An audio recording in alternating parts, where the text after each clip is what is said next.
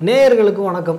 MR Gandhi அவர்கள் வாழும் காமராஜர் குட்டி காமராஜர் அப்படின்னு மக்களால் செல்லமாக அழைக்கப்படக்கூடியவர்.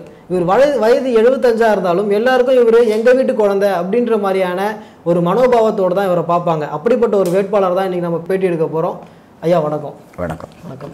ஐயா இப்போ உங்களை உங்க பேரை சொன்ன உடனே எல்லாருக்குமே நினைவுக்கு வர்றது ஐயா வந்து ரொம்ப எளிமையா இருப்பாங்க. எங்க வீட்டு ஆளு மாதிரி அவர் எங்ககிட்ட பழகுவாங்க அப்படின்னு. இந்த எளிமையை நீங்க எங்க இருந்து கத்துக்கிட்டீங்க ஆர்எஸ்எஸ் அஹ், முழுநேர ஊழியர்கள்.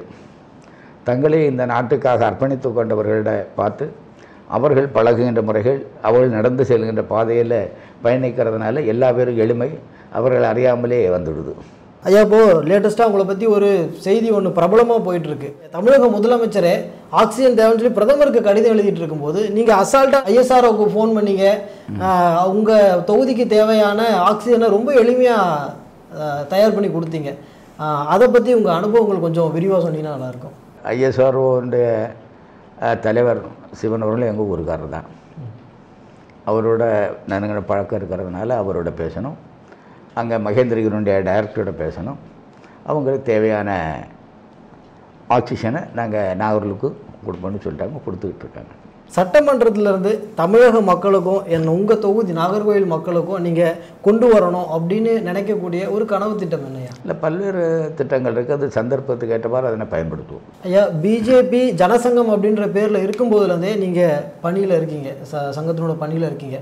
அந்த அனுபவங்கள்லாம் கொஞ்சம் ஆயிரத்தி தொள்ளாயிரத்தி அறுபத்தி நாலு இல்லை அறுபத்தேழில் ஜனசங்கத்தினுடைய மெம்பரானேன் அப்போது முழுநேர ஊழியராட்டு இருந்த திருநெல்வேலியை சேர்ந்த டிஆர் கிருஷ்ணன்.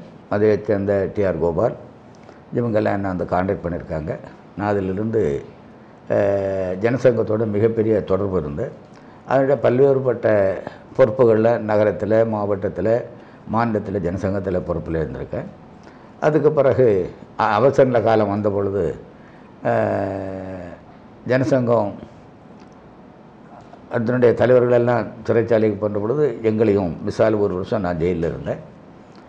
தொடுத்து அது ஜனதா எனப்பொழுது பொழுது ஜனதாவினுடைய தமிழ் மாநிலத்தினுடைய ஜனா கிருஷ்ணமூர்த்தியோட தலைமையில் இருந்த ஒரு கமிட்டியில் நானும் அங்கமாக இருந்தேன்.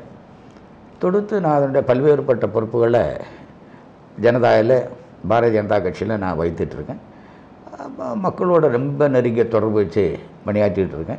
அதனால் எனக்கும் கன்னியாகுமரி மாவட்ட மக்களுக்கும் ஒரு மிக பரந்த பாச உணர்வு ரெண்டு எல்லா பேருக்கும் இருக்குது இன்னைக்கு தமிழ்நாட்டுக்கு பிஜேபி ஏன் தேவை அப்படின்னு இப்போ உள்ள இளைஞர்களுக்கு நீங்கள் சொன்னீங்கன்னா நல்லாயிருக்கும். ஒரு தேசிய உணர்வும் இந்த நாட்டில் இருக்கக்கூடிய கலாச்சாரம் பண்பாடு பாதுகாக்கப்படுவதற்கும் இந்த நாடு உலகத்தினுடைய தலைமை நாடாக குரு நாடாக உயரணும்னா தமிழகத்து மக்களும் பாரதிய ஜனதா கட்சியில் மிகப்பெரிய அளவில் இணைந்து அந்த தேசிய சிந்தனைகளை நெஞ்சத்தில் ஏந்துக்கணும். அந்த சிந்தனைகளை அவர்கள் உருவாக்கணும்.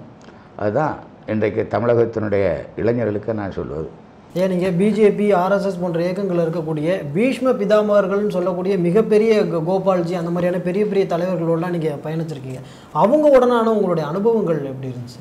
நான் கோபால்ஜியோட நெருங்கிய பழகியிருக்கேன். அவருடைய எல்லா நிகழ்வுகளையும் கலந்துருக்கேன். தாளுங்க நாடார் தலைவராக கூடிய சமயத்தில் அவரோட இருந்திருக்கேன். அவருடைய போராட்டங்கள்லாம் கலந்துருக்கோம். இது இந்து முன்னணி இயக்கத்தோட ஆர்எஸ்எஸ்னுடைய தொடர்போடு இருந்திருக்கேன். பாரதிய ஜனதா கட்சியினுடைய அடல் பிஹார் வாஜ்பாய் அவர்கள் அதே மாதிரி அத்வானி அவர்கள் இவங்களெல்லாம் ரொம்ப நெருங்கிய தொடர்பு எனக்கு இருந்தது.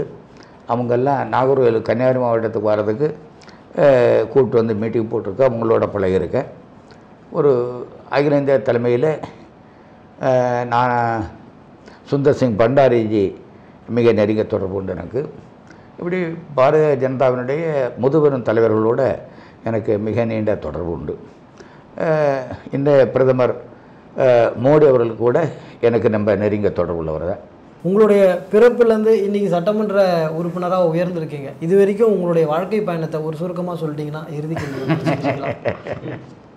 நான் ஏன் எல்லாமே சொல்லியாச்சு நான் ஜனசங்கத்தில் வந்து அறுபத்தி நாலு அறுபத்தி ஏழு இருக்கும் அதுக்கு பின்னால் வந்து நான் ஒரு வருஷம் எமர்ஜென்சி போயிட்டேன். எமர்ஜென் எழுபத்தி அஞ்சில் இந்திரா காந்தியோட அவசர நிலையை எதிர்த்து போராடி அதுக்காக வேண்டிய பல சத்தியாகிரகங்கள் கன்னியாகுமரி மாவட்டத்தில் நடத்திருக்கோம் சிறைச்சாலையில் ஒரு வருஷம் போயிருக்கேன்னு நினைக்கேன் அதுக்கப்புறம் அப்புறம் ஜனதா ஆன உடனே நான் மா பாரதிய ஜனதா ஜனதா கட்சியினுடைய மாவட்டத்தினுடைய செயலாளராக இருந்திருக்கேன்.